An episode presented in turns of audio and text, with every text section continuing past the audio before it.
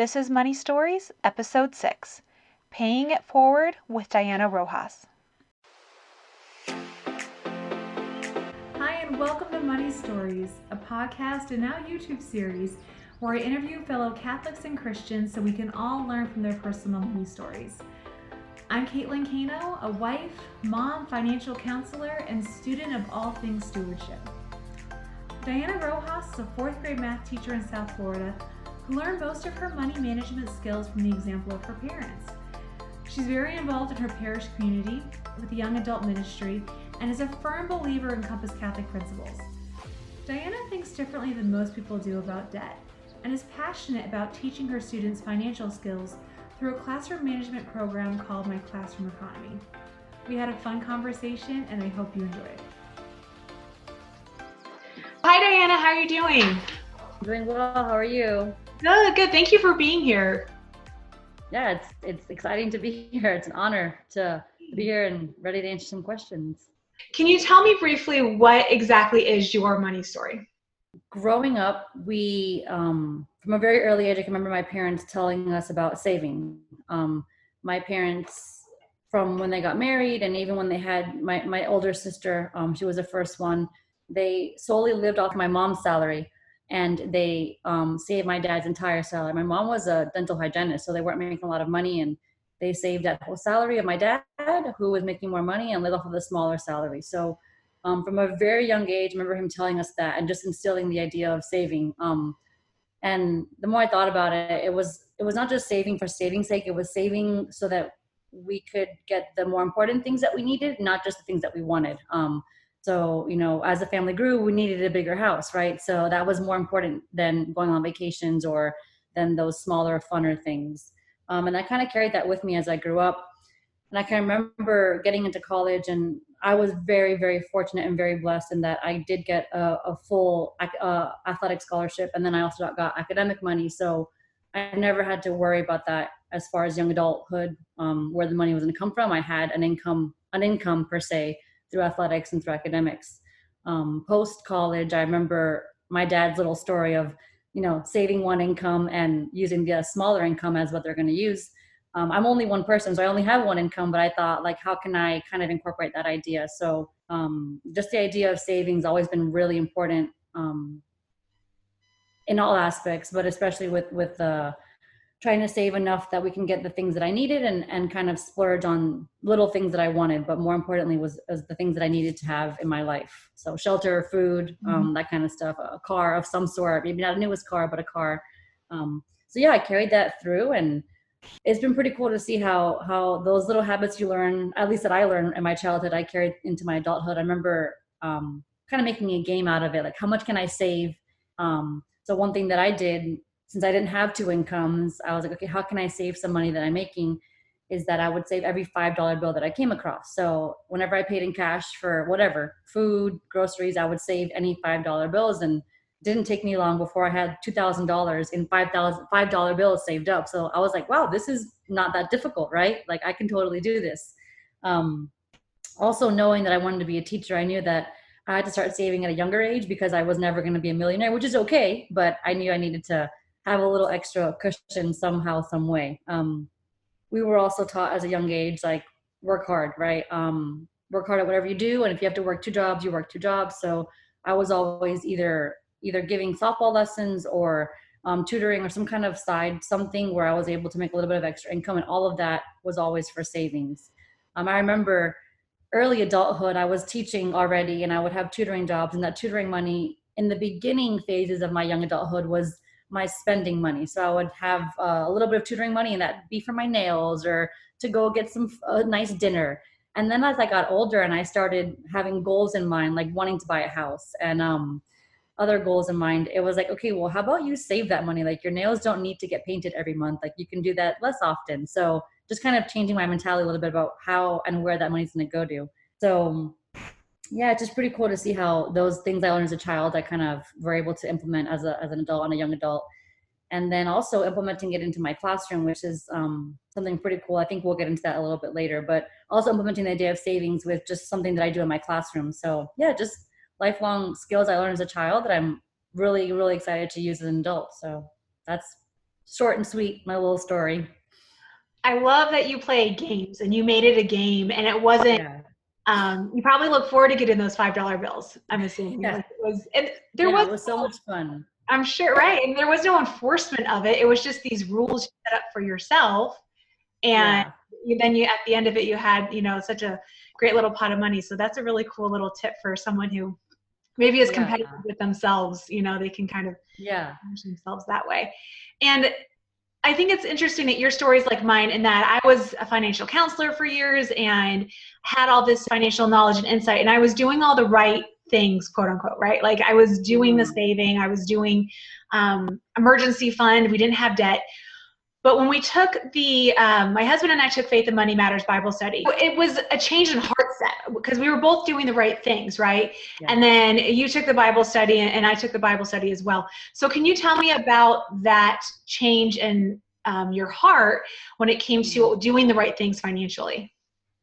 Yeah, it's, it's a really, I like that question a lot actually, because it really was a change of heart. Um, for up until really, until I took that class, it was very, um, I want to say like self-centered or selfish savings per se um, for myself, for my future, which I still think is important. But also, the idea that stuck with me through the course was the idea of stewardship. So, um, like it's not mine, right? Nothing that we have is ours. It all belongs to Him, to to our Lord, and that idea kind of changed everything, and it really brought out the that the the practice of tithing was something I never did because my money is my money and I want to use it how I want to use it. Um, but the idea of it's not mine, it's his, and I should be giving it back to him so he can use it how he wants to use it. And also the idea, I think one of the other things I, I really appreciated about the class was kind of stopping before we make a purchase or before we spend money and is this something that I need, but also is it something that he needs me to use my money on? So that was really cool to to change my mentality about it's not mine, it's his. And just like you would ask your husband, like, is this something we need to get? Like, you know, we should be doing that before any purchase not just with our spouse but with with the lord. Like is this where you need me to spend my money? Is this a good investment for myself but also for what you need me to do with my money? So that was really cool to think about things like that. I had never thought of it like that before so. Yeah yeah and you were doing the right things but doing the right things with a different perspective makes it um, changes everything. Um, i appreciate you your insight into that. And i know i mentioned you're doing the right things. Have, have you done anything where you've learned the financial lesson the hard way?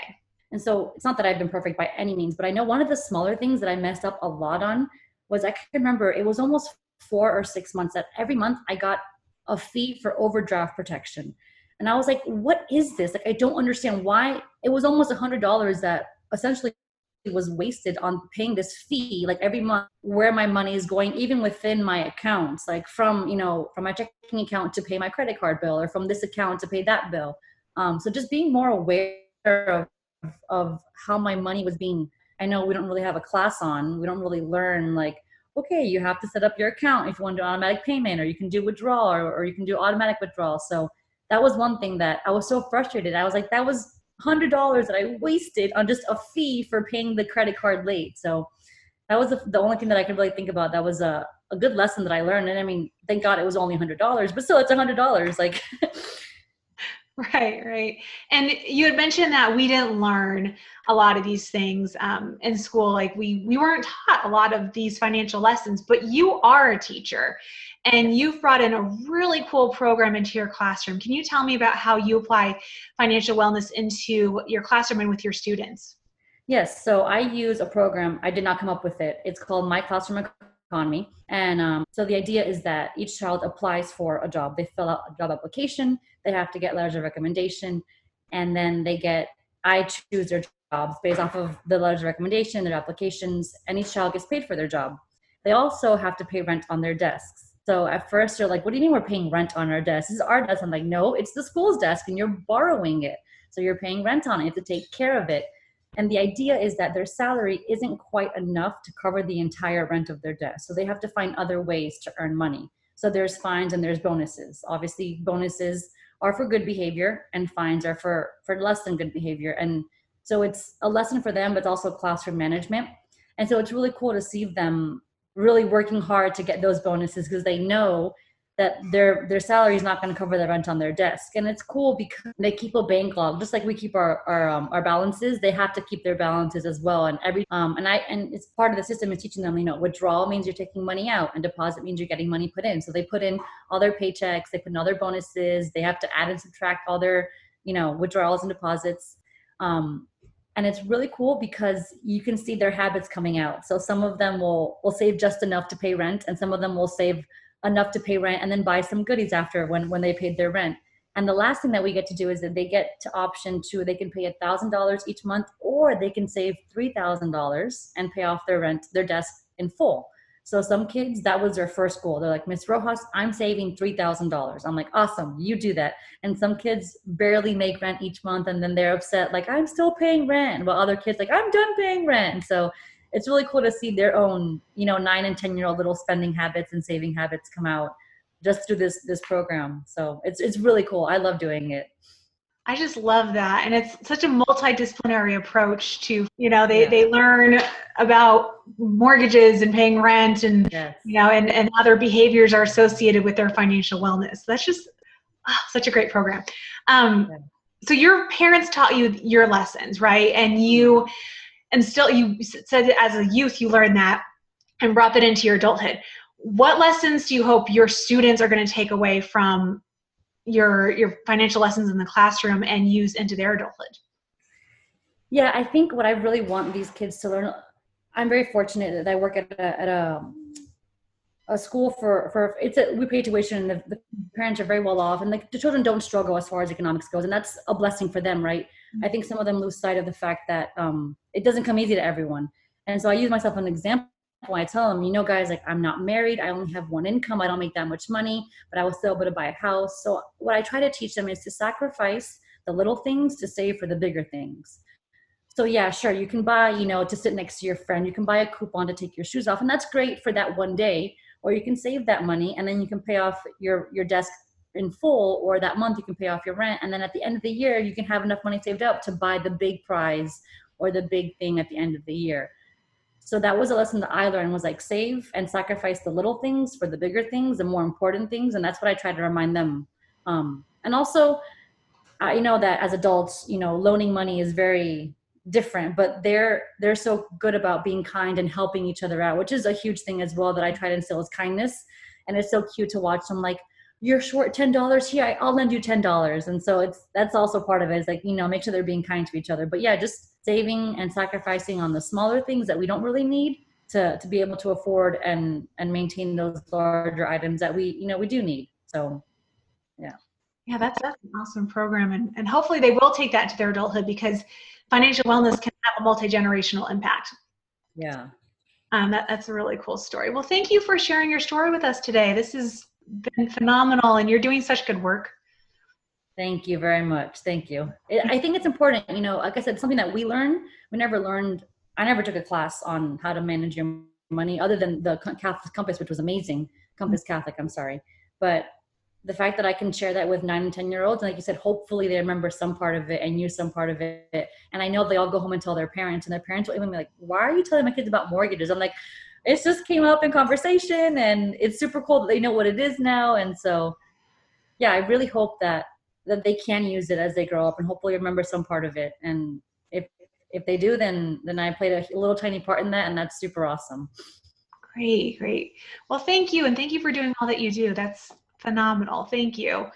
Thank you. For more information about Compass Catholic Ministries, including the various Bible studies and services that we offer, please visit compasscatholic.org. If you enjoy Money Stories, please share it with a friend. You may also like Compass Catholic's other podcast, Manage Your Money God's Way, available wherever you get your podcast. If you have any comments about today's show or suggestions for future shows, please email us at info at compasscatholic.org. Thanks for listening and God bless.